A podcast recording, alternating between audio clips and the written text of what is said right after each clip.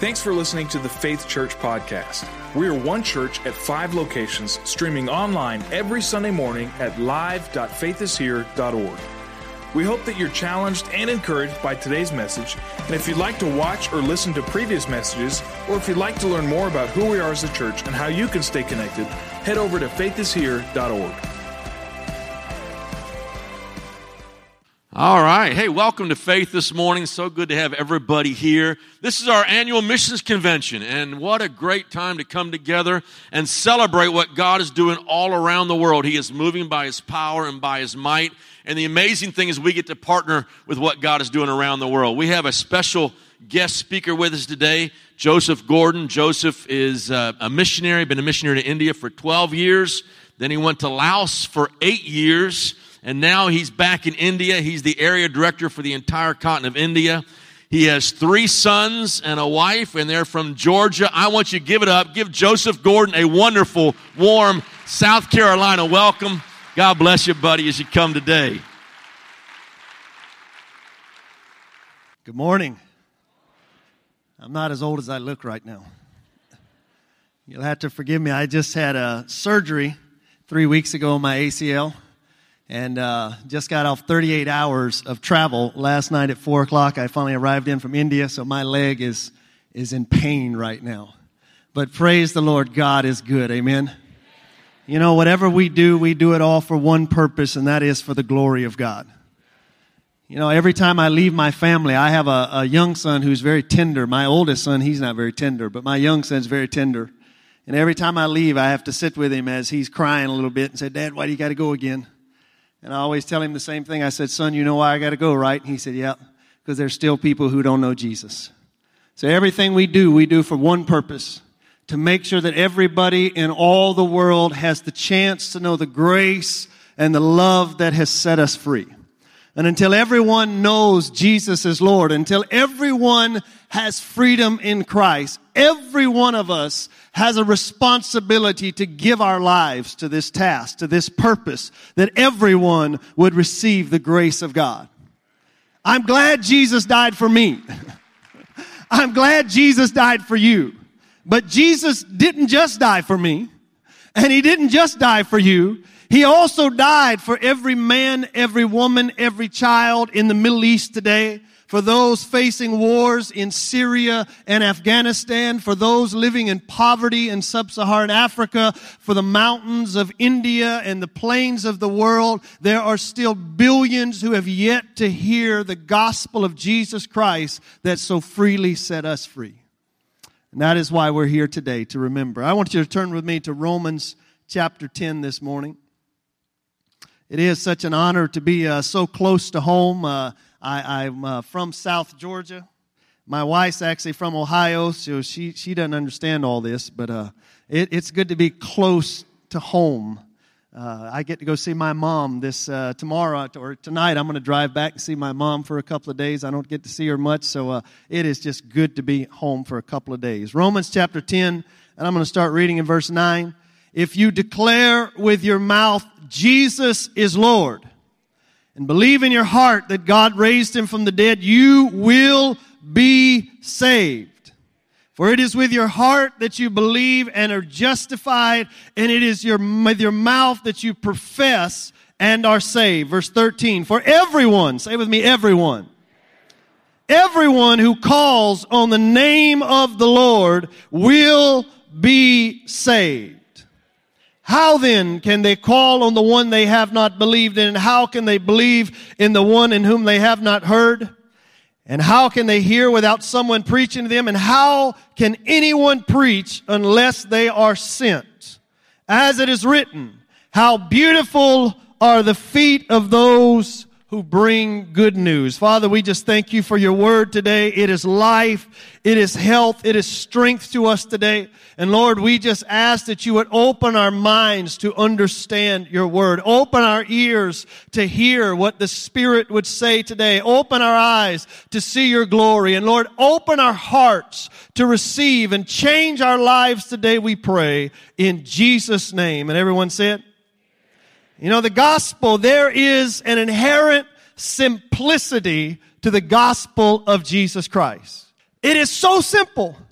that all you have to do is believe and confess and you will be saved. And that simplicity is for everyone. It doesn't matter if you're from America or Africa or Europe or Australia or Asia or from the islands. Wherever you are from, everyone is saved by simply believing and calling on the name of the Lord Jesus Christ. It's not rocket science. We try to make it very difficult and very complex. We try to add to the gospel. You got to change the way you look. You got to you got to change the way you dress and and you got to change everything. No, it's simply about believing and calling on the name of the Lord. That's the only thing that saves you. And I know that not because it's written in the scripture, because I know it because it is written in my heart.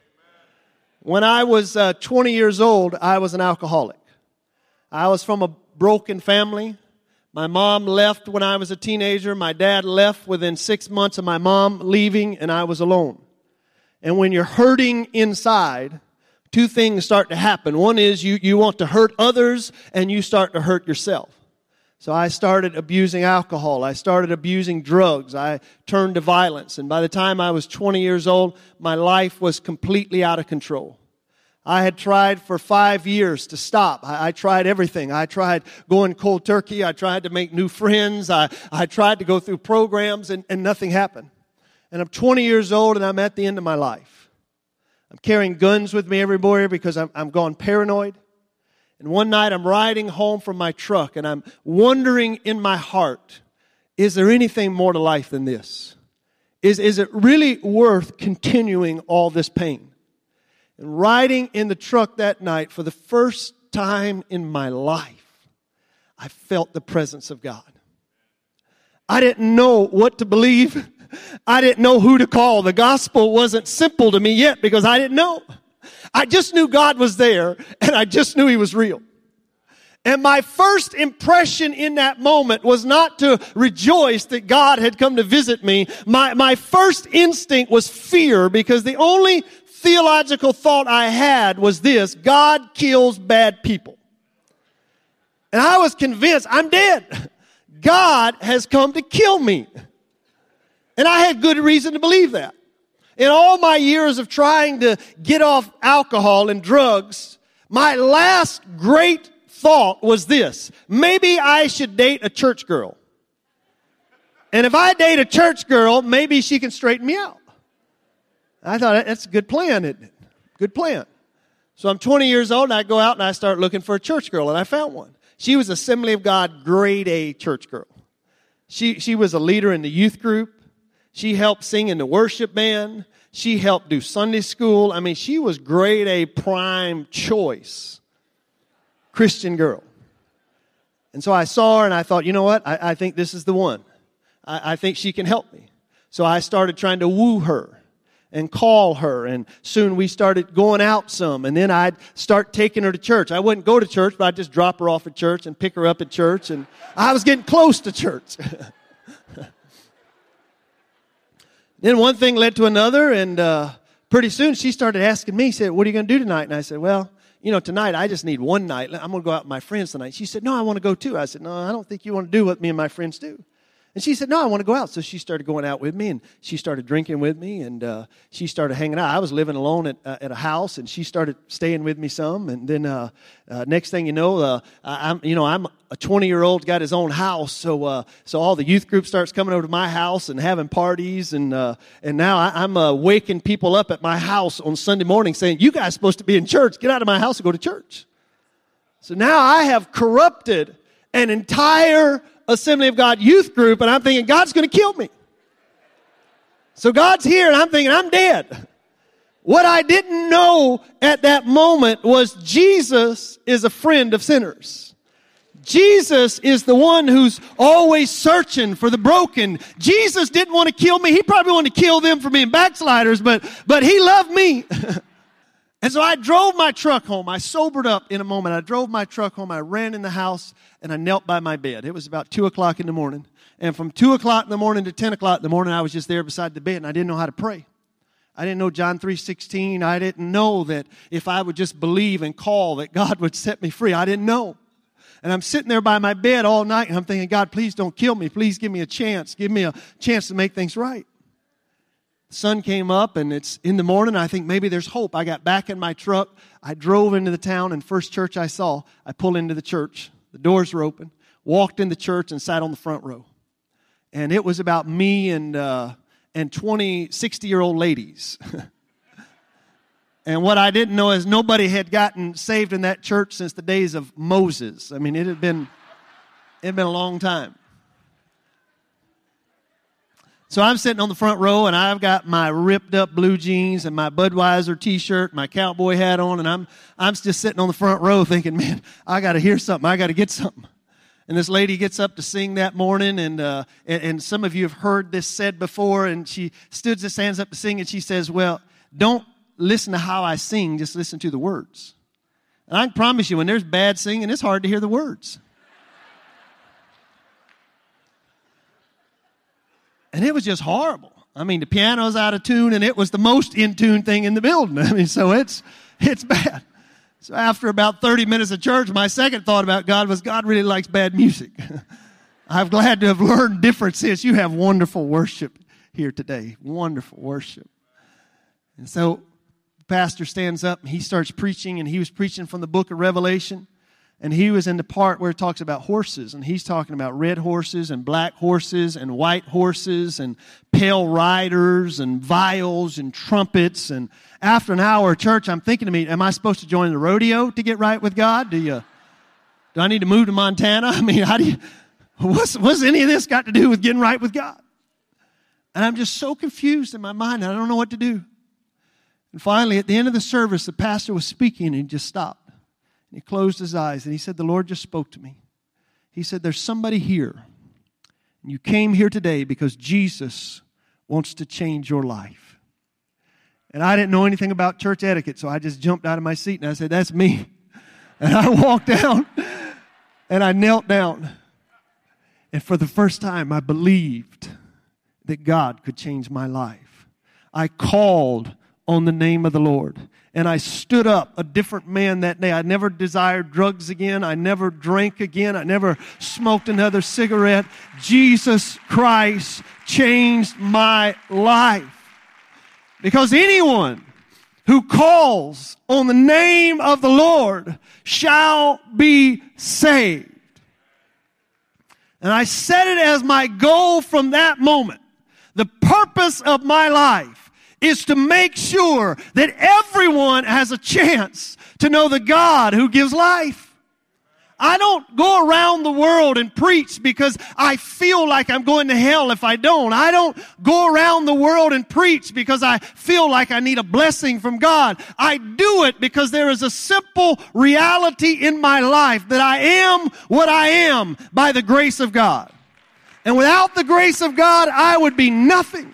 And I just want everybody to have a chance to know that grace. You cannot blame sinners for acting like sinners when they've never had the opportunity to encounter the presence of God. Why is there war in the Middle East? Because there's complacency in the church. Why are there people starving around the world today? Why is human trafficking such an issue today? Because we in the church are complacent. We live and rejoice in the blessings of God while others die without ever having a chance to know this grace. Don't fool yourself. You are not wealthy today and driving a car today and living in a nice house today simply because you worked hard. You are where you are today by the grace of God. Because I can promise you today, if you were born in the hills of India, in a small little village where I work, you would not have grown up knowing the name of Jesus. All your hard work would have simply produced enough food to possibly feed your belly. All of your labor would have possibly provided enough so that you could sleep without the rain falling on your head. whatever you are today, whatever you have today, the fact that you are saved today is by the grace of God for you to be born in a place where you could hear His name, where you could learn to believe, where you could learn to call. It is by the grace of God that we are what we are. You know, I've had people tell me before, you know, I'm, I'm so glad God called you to India, not me. I have to be careful when I'm in jet lag and I'm in a little bit of pain and my wife's not with me. I tend to say things I shouldn't say sometimes. So I was in a church one time and this, this elderly saint came up to me after service and she said, Brother Gordon, I'm just so glad God called you to India, not me. I don't know, it just didn't strike me right. And I looked at her and I said, You know what? I think God's glad too. I said, Anybody with an attitude like that, you can't do anything for the Lord. Let me tell you, it is a privilege. Don't ever feel sorry for a missionary unless they're a sorry missionary. And a sorry missionary is somebody that wants you to feel sorry for them all the time. Oh, pray for us. I, you know, we, we have to eat this food. We have to live in these places. And it's, it, don't, don't listen to all that. It's a privilege to be an ambassador of the Lord Jesus Christ. It's an honor to be his servant. It is an honor to stand the God who changed our lives to give that chance to others. And I can tell you that that in my close to 25 years of service overseas, that I have seen Muslims believing and calling on the name of the Lord and they walk with Jesus today. I have seen Buddhist monks call on the name of the Lord and seeing their lives changed. I have seen Hindu priests call on the name of the Lord and seeing their lives changed. I have seen people from tribes and nations and I tell you everywhere I go, there is the simplicity of the gospel that whoever whoever calls on the name of the Lord shall be saved. It is a truth no matter where you go. That's the simplicity. And the simplicity rests with God. But now we go into the difficulty. So if it's so simple, why are there so many problems? If it's so simple, why are there so few that are saved? And I would call it the human equation. You see, everything left with God is simple. Salvation is in the hands of God. Man has nothing to do with salvation, so salvation is simple. But then there is this idea of how can they call on someone they haven't believed? How can they believe in someone they haven't heard? How can they hear without a preacher? How can they preach unless they be sent? You see, now God brings us into the equation. You know, I wish sometimes, God, why didn't you just use angels? why didn't you just use angels? Why bring people like me and you into the equation? Let me tell you, that's God's grace. God doesn't need to use us. God allows us to be used. I mean, God could just send an angel and just bellow over the earth and blow a trumpet and proclaim the goodness of God. He could do it without us. But just like a father with his child who allows his child to do work that he could do better, God loves us as his children and allows us to get involved in his redemption processes on this earth, to be his voice, to be his spokesman, to be his ambassadors to the lost and the dying, saying, come to me, all of you that are broken and weary and heavy laden, and I will give you rest. It is the grace of God that God doesn't need to use you. God doesn't need your help, but God allows you to be used. But this is the difficulty of the gospel. You know, before Jesus left, we are told that after he died, he spent 30 days with his disciples. And for 30 days, he kept telling them the same thing. Go into all the world Preach the gospel to all people. You got it? We got it, Jesus. Go make disciples of all nations. Baptize them in the name of the Father, the Son, the Holy Spirit. Teach them to observe everything I have taught you. And I'm going to be with you to the end of the age. You got it? Got it, Jesus. As the Father is sending me, now I am sending you to seek out and to save that which is lost. You got it? Got it, Jesus. You're going to receive power and you're going to be my witnesses in Jerusalem, in Judea, in Samaria, and to the ends of the earth. You got it? We got it, Jesus. And then we're told in Acts chapter 1 that Jesus started ascending in their presence and he's going up into heaven. And then we get to voice, verse 11, and it says, All the disciples, they're just standing there looking. And I can imagine as they're looking, they start to say to one another, Where'd he go? What are we supposed to do now? If he wanted us to do something, he should have told us. what are we supposed to do? And it said that literally God had to send an angel. And the angel comes to them and says, Why are you standing gazing up into heaven? and for 2,000 years, the church has just been standing around gazing up in heaven. Lord, just let me know what you want me to do. Lord, I just don't know what you want me to do. And then we hear somebody announce, hey, we're going to be doing an outreach this weekend. And we need everybody who can. We need you to show up and join with us and let's go reach people for Jesus. And we're standing there with our head looking into heaven. God, just let me know what you want me to do. You know, we need some people to work with our youth and pour their lives into our youth. God, if you just tell me what to do, I'm ready. We don't have Sunday school teachers. Some of you that know the Word of God, come and join. God, if you just tell me what to do. Standing and gazing into heaven. And God didn't send an angel today. He sent a lot less than an angel. He sent me to call you out today and to say to you, why do you stand gazing? Literally in our world, there are 12 12,000, roughly 12,000 people groups, distinct groups of people in our world who are distinguished with language and culture and ethnicity and, and geography. They are distinct groups of people. There are roughly 12,000 in our world. Around the world today, those who do the research tell us that over 6,500 of them are still considered unreached with the gospel of Jesus Christ today. That means over half of all of the people groups on planet Earth today have yet to be reached with the gospel of Jesus Christ. In India alone, there are 2,250 people groups just in India alone. And in India, there remains over 2,030 of them that have yet to be reached with the gospel of Jesus Christ.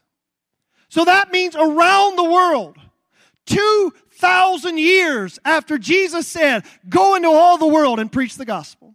2,000 years after Jesus said, go and baptize them and teach them. 2,000 years after Jesus said, You're going to receive power and you're going to be my witnesses in Jerusalem, in Judea, and to the ends of the world. 2,000 years later, we have yet to complete even half of the task. How is it possible? How is it possible? With all of the people we've got, with all of the resources we've got, with all of the technology we've got, that all that we have at our fingertips, and yet after 2,000 years it's not been done. See, this is the difficulty to the gospel. It is the human equation. You know, and I've traveled to enough churches and I've been with enough people that I understand the problem is not having enough people that love Jesus. I mean, I believe that most of you in here today love Jesus. I believe the majority of you in here today are going to be in heaven. I believe that you want to do what's right. You see, the number one problem in the church today is we get distracted with stuff that don't matter. It's not that we're doing evil things. We just get distracted with good things and we never do the best thing. We can get so distracted with the new house and the new car, so distracted with following the fashion trends and so distracted with the sports and with the activities, we can get so distracted with the things in this world that days and weeks and months and years go by without us contemplating the idea that while I have received the grace of God, half of the world has yet to be engaged with this grace. And there is a responsibility that lays on every one of our lives. That those who have received the grace of God, those who have received life from God, are responsible to share that life with others. But it's easy to get distracted. You know, unreached people are usually unreached for a reason. And that's because most of them live in dangerous difficult, isolated, hard to reach planet places on this planet. I mean, if they just leave, live where we could fly in and preach, they probably wouldn't be unreached anymore. But a lot of them live in places like Iraq. They live in places like Syria. They live in places like Afghanistan, where to reach them it may cost us our life. And so we as the church have decided that price of reaching them is too great. So we leave them unreached. Some of them live in the hill areas where to reach them means days and weeks of walking through hills just to get to one little village. And it's hard and it's difficult, so we determine it's too difficult, so we relieve them unreached. It is an attitude. What are we living for? You know, there is a theology that has cursed the church in America today. And that theology is this that the chief end of life is the happiness of man. Let me tell you, if you believe that, you'll never do what is necessary to preach the gospel of Jesus Christ. If you believe God's chief purpose for your life is to make you more wealthy, more healthy, and more happy, you will never engage with those who need Jesus the most. Because to engage with them will cost you something. It will cost you your health. It will cost you relationships. It will cost you your wealth. It will cost you everything. It'll cost you everything.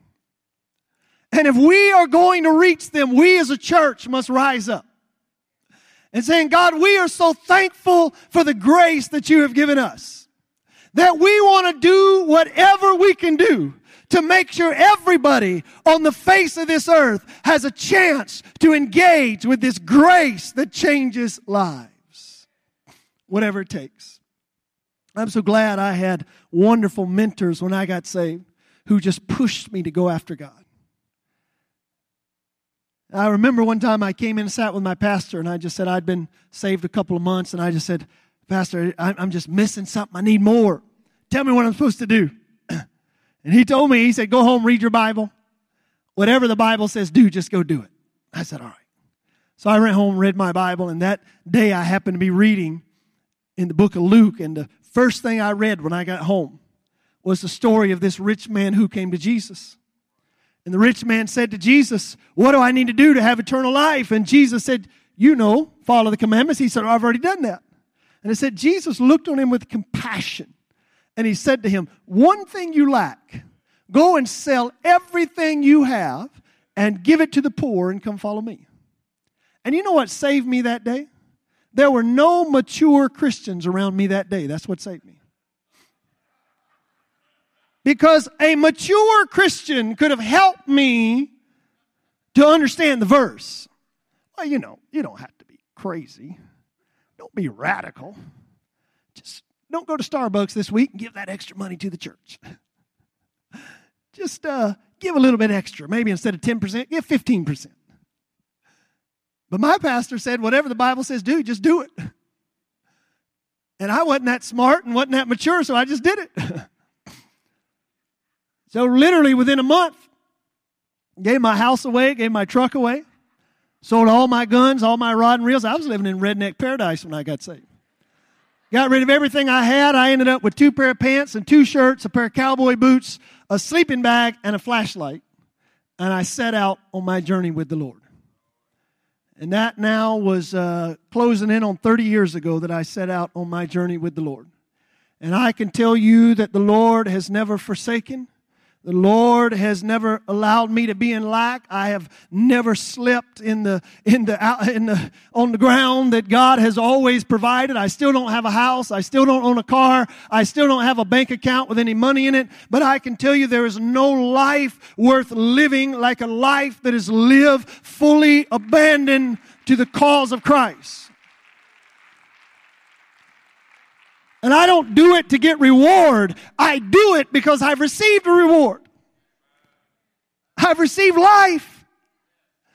And I just am crazy enough to believe that everybody should have a chance to know this life.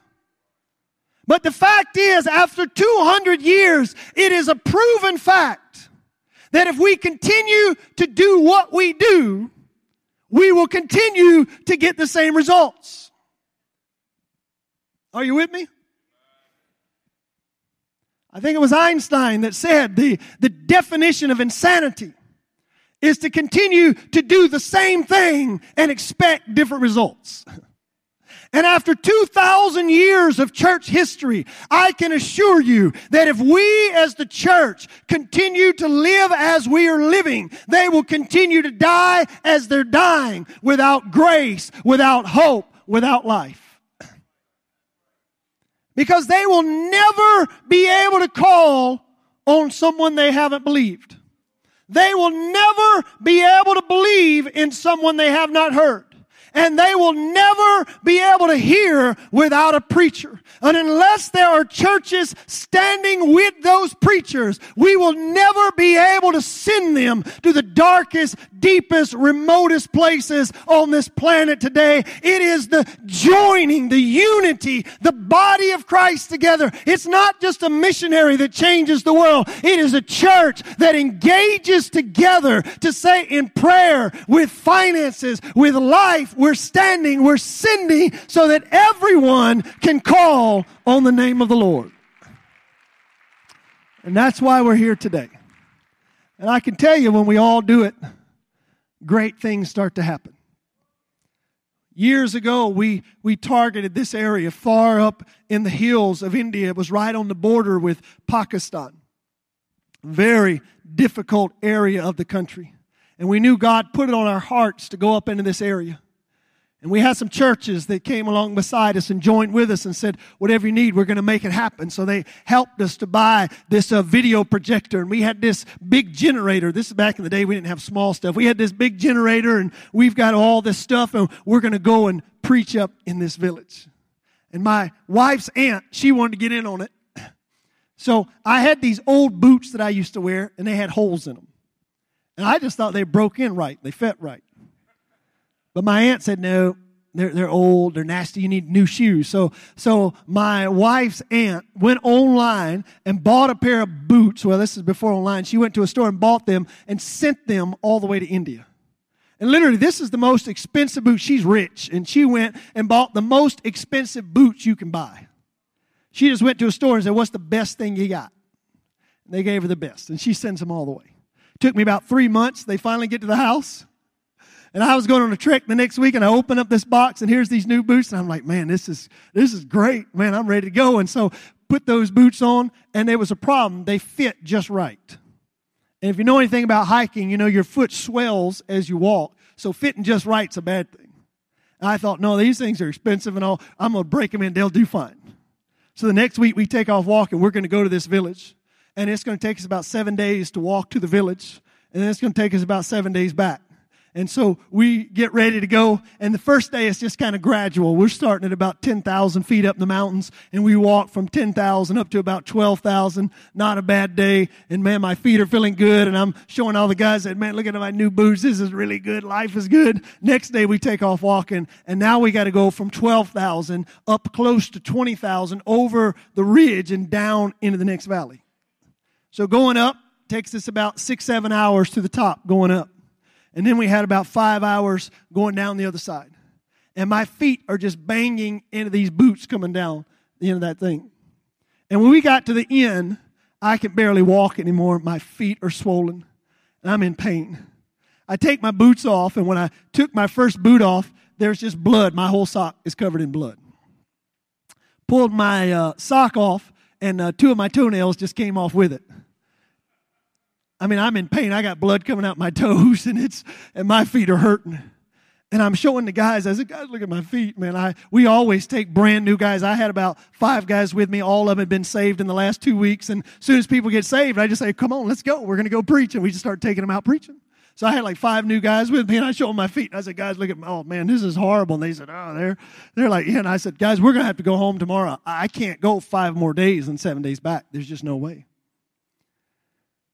So that night I go to bed, and when I wake up in the morning, now my feet are swollen.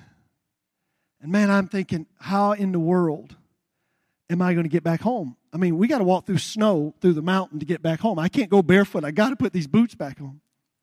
And so I decided to open up my Bible. How many of you ever done a Bible flip? You know what a Bible flip is? You just hoping for something good. oh, the Lord is my shepherd. Thank you, Jesus. Oh, he will mount me up on eagle's wings. Thank you. Aren't you glad Psalms is in the middle of the Bible? That usually when you flip, you're kind of hitting there.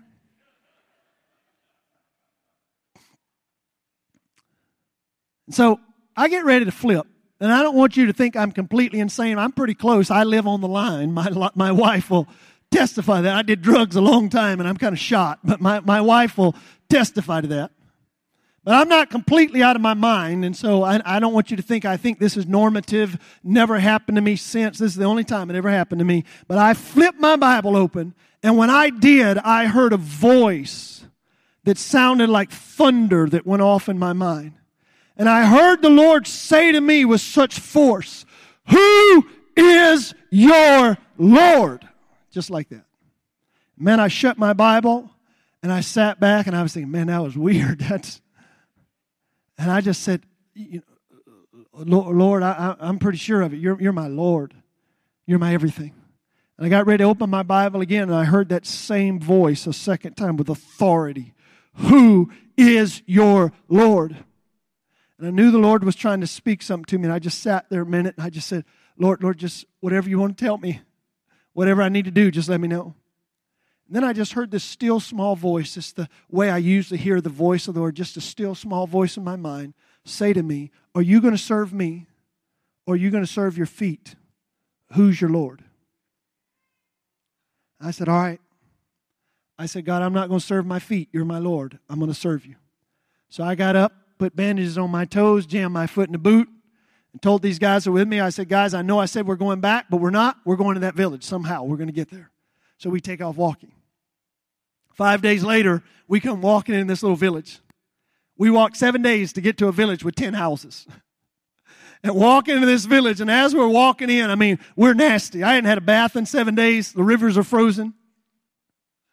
I hadn't anything to eat good. We just ate dry ramen noodles for seven days. To this day, when I see ramen, ramen noodles, I get gag reflex. If I'm in Walmart, I just. We are hungry. We're tired. I know the scripture says how beautiful are the feet of them, but I had nasty feet. I mean, bloody, cut, wounded. I, am sure by this point I'm going to lose some toes because I can't feel my toes anymore. I mean, it's, it's bad, nasty feet. And I come walking into this village and I look and there's an older lady in the garden and she sees me and she stands up and she runs over to me with a big smile and said, where did you come from? Nobody ever comes to visit our village. We're so glad you're here. Why have you come to our village? I stop a second and took a deep breath, and I said, I am a servant of Jesus Christ. I came here to tell you the gospel of Jesus Christ. She looks at me a minute, and she looks at the guys with me, and she said, Well, I don't know who Jesus is, but you look like you need a bath and some food. You want to come to my house? And I forgot all about Jesus. I said, I'd love to. That's, that's great. So we go over to the house and she puts some ice in a pot and melts it. And so we get to wash our face and feet up a little bit. And I go and sit down. She's got this black uh, iron kettle and uh, got an open fire and she's cooking some vegetables on. I don't even like vegetables and I'm like dying, just mouth watering because all I ate is ramen noodles for the past seven days. And so I'm sitting in front of this fire, just smelling it. And it's like, oh man, this is incredible. And, and as she's sitting there, she stops a minute and she says, tell me about this Jesus. He must be very important for you to have come so far. I started in the beginning and I shared the gospel for about 30 minutes. I, I shared from creation all the way the, die, the death, the life, the resurrection of Christ, how he's coming back again and he'll change our lives. And when I stopped, she just looked at me a second. She said, Is that real or is it just a story? And I just felt impressed by the Spirit. I said, Yes, it's real. And I said, And He's alive and He's here with us right now. If you will open your heart, I'm going to pray for you right now. And I'm going to pray that He touches your life right now, that He reveals Himself to you right now. I said, Are you ready? She said, I'm ready. And I prayed. And when I finished praying, I opened up my eyes and she'd fallen back into the wall. And her eyes are like big as saucers. And she turns. There were two young ladies who had gotten saved a couple weeks ago that were with me. And she turns to them and she said, What that man just do to me? She said, When he was talking, it felt like there was some kind of power that started pulsing through my life. And she just starts weeping. She said, My sister dying. She said, Just a couple of days ago, the men of the village it took them weeks. They carried her all the way to the city. Took her to the doctor, and the doctor said, There's no hope. Take her home and let her die. The men of the village just arrived back this week with my, with my sister. They say there's no hope. My sister can't move anymore. She said, But I believe if you'll do to my sister whatever you just did to me, I believe my sister will be all right. Let me tell you, that's pressure. that's pressure. And I'm thinking a second, I'm thinking, man, that's this is this is a lot of pressure. And I just felt impressed, and I said to her, I said, No, I can't do that. I said, if I if I if I did that and it did happen, you'd think it has something to do with me. And I said, it has nothing to do with me. I said, I'm nobody. I just happen to know Jesus and he changed my life and he's the one who changes lives. I said, but I tell you what, these two young girls, they know Jesus and he listens to all of us. And so that you know it's Jesus and not me, I'm going to have them go with you and they're going to pray for your sister and God's going to touch your sister. She said, great. She grabbed him by the hand, goes running out the door. And I told the rest of the guys, I said, guys, we got to pray. This is, there's a lot on the line. Let's pray. And so we start praying. For about an hour, they were gone. And after an hour, I don't know if you've ever had that feeling of just knowing, man, God is doing something. At the end, they came back. And when she walked in the door, I said, Tell me what happened. She said, Nothing. Said they shouted, danced, jumped around. Nothing happened. Finished the meal, gave us something to eat, gave us a place to sleep on the floor. Next morning, we woke up. I told the guys, let's break up into groups of two. Let's just go through the village. Let's just go to every house and pray for everybody in the village. So we just go out. Up on the Tibetan plateau where we were, the houses are all flat. It never rains. And it's so cold that people will climb up onto the rooftops in the morning just to sit in the sunshine, just to warm up. So we're walking out, we're standing in the sun, and we see people around the village climbing up onto the roofs. We see this lady at the far end of the village. She gets to her rooftop. And only this lady, when she got to the rooftop, she starts shouting, I'm healed! She comes down, and the whole village runs out because they all know her. And they all know her story. And they sit in her house, and the lady told them, she said, Last night, the God of these people walked into my house, and he reached down his hand and he picked me up. She turned to this young girl that had prayed for her and she said, Please forgive me, but I forgot what his name is. She said, If you will tell me his name, I will never worship another God. If you believe in your heart and confess with your mouth, you will be saved. and everyone who calls on the name of the Lord will be saved. And I will never forget that moment walking out of that house, and I just felt this sense of destiny come over my life. And I said, God, this is why you saved me. This is why you saved me as an alcoholic in Georgia, and you called me and sent me out to be able to walk into a village one day and share the gospel with those who've never heard, and to see someone calling on your name, a life change. It is so simple, and yet it's so difficult. And I'll never forget, I'm standing outside of that house and I'm just like reveling in this moment. And then I heard that voice that I had heard days earlier, the same voice of the Spirit. I heard that voice of the Spirit speak to me and say, This woman almost missed out on eternity because you were worried about your feet. She almost missed it.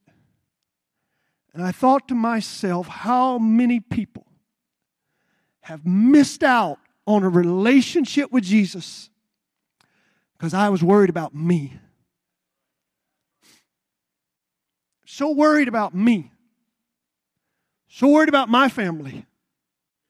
Let me tell you, I understand there's stuff to worry about.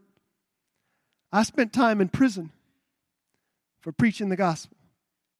Spent time locked up in a little metal box under interrogation for weeks in Laos. I understand there's pressure. I understand the pressure. We have a son who has autism. Raising him in a place where there's no special school, it's not easy. I have a son who has a muscle disorder. He was diagnosed a few years ago with muscular dystrophy. I understand challenges understand that there's good reasons sometimes to not do it. But let me tell you this as long as we're distracted with our own stuff, as long as we're focused on our own stuff, people will continue to die without Jesus. Today, we have the power to change the world. Today, we have everything we need we have the power of the Spirit. We have the Word of God. We have the call of God. We have the technology. We have the money. We have everything we need to change this world except a desire to do it. And when there rises up within the church that desire of a people that said, Here we are, send us. We will invest in those who are going. We will pray. When the desire begins to rise in the church, we have the ability to change the world in this generation right now. We can do it if we decide we want to do it. And let me tell you, the world is waiting today. There doesn't have to be war in Syria today. There doesn't have to be war in Iraq today. There doesn't have to be people dying in Afghanistan today. Sexual slavery is not a reality that has to be. The poverty of death, of people dying without food, doesn't have to be. We as the church have the ability to make the difference today, and all it requires is a simple dedication that says, from this day, we live for one purpose to make Jesus famous in all the earth. And Jesus is the answer for terrorism. Jesus is the answer for death and destruction. Jesus is the answer. The gospel has the power to change any situation if we will just take it, if we will just send it. And I do believe today that when we send preachers to go and preach, when people begin to hear, those people will begin to believe. And when they begin to believe, they will begin to call on the name of the Lord. And we will see the church established every corner of this earth. That is our challenge. Would you just stand with me today and I just want to pray for you? Would you do this? Would you just lift both hands in surrender to the Lord? And I want you to hear the call of the Lord today go into all the world and preach the gospel. I want you to hear the call of God today. Go to the broken, to the hurting. I want you to hear the call of God today. Go and bring my lost sheep home. I want you to hear the call of the Lord today. The call is for everyone who is called on the name of the Lord. If you have called on the name of the Lord, the Lord is calling you to go and to preach the gospel. You need to go to your neighbor. You need to go to your classmate. You need to go into your city. You need to go in your workplace. You need to go in your community. And then after you have gone and done all that, you still need to go or send the gospel to every corner of this earth right now with both hands lifted as a sign of surrender to the Lord. Just simply say to the Lord, my life belongs to you. Father, I pray for your people today. And Lord, we give ourselves to you, holy and unabandoned, Lord. We, we leave everything to you, Lord God. Our life will be lived for you and your glory. Lord, we determine from this day with an attitude of gratitude because of so much you have done for us. Lord, we don't want to live our lives for our own benefit. We don't want to live our lives just to benefit our own families and our own communities. But Lord, we want to live our lives to fulfill your purpose in this earth that everyone would have the chance to call on the name of the Lord. Lord, I just pray that you would begin to speak to us now about what you would have us to do. Lord, every one of us, speak to us about those we need to be preaching the gospel to right here and around the world. Speak to us, Lord, about how we can be involved in sending this word to those who have never heard. Lord, use us today that your name would be famous in all the earth. In Jesus' name, amen. Thanks for listening to this weekly podcast. Check out faithishere.org for podcasts and videos of our previous messages.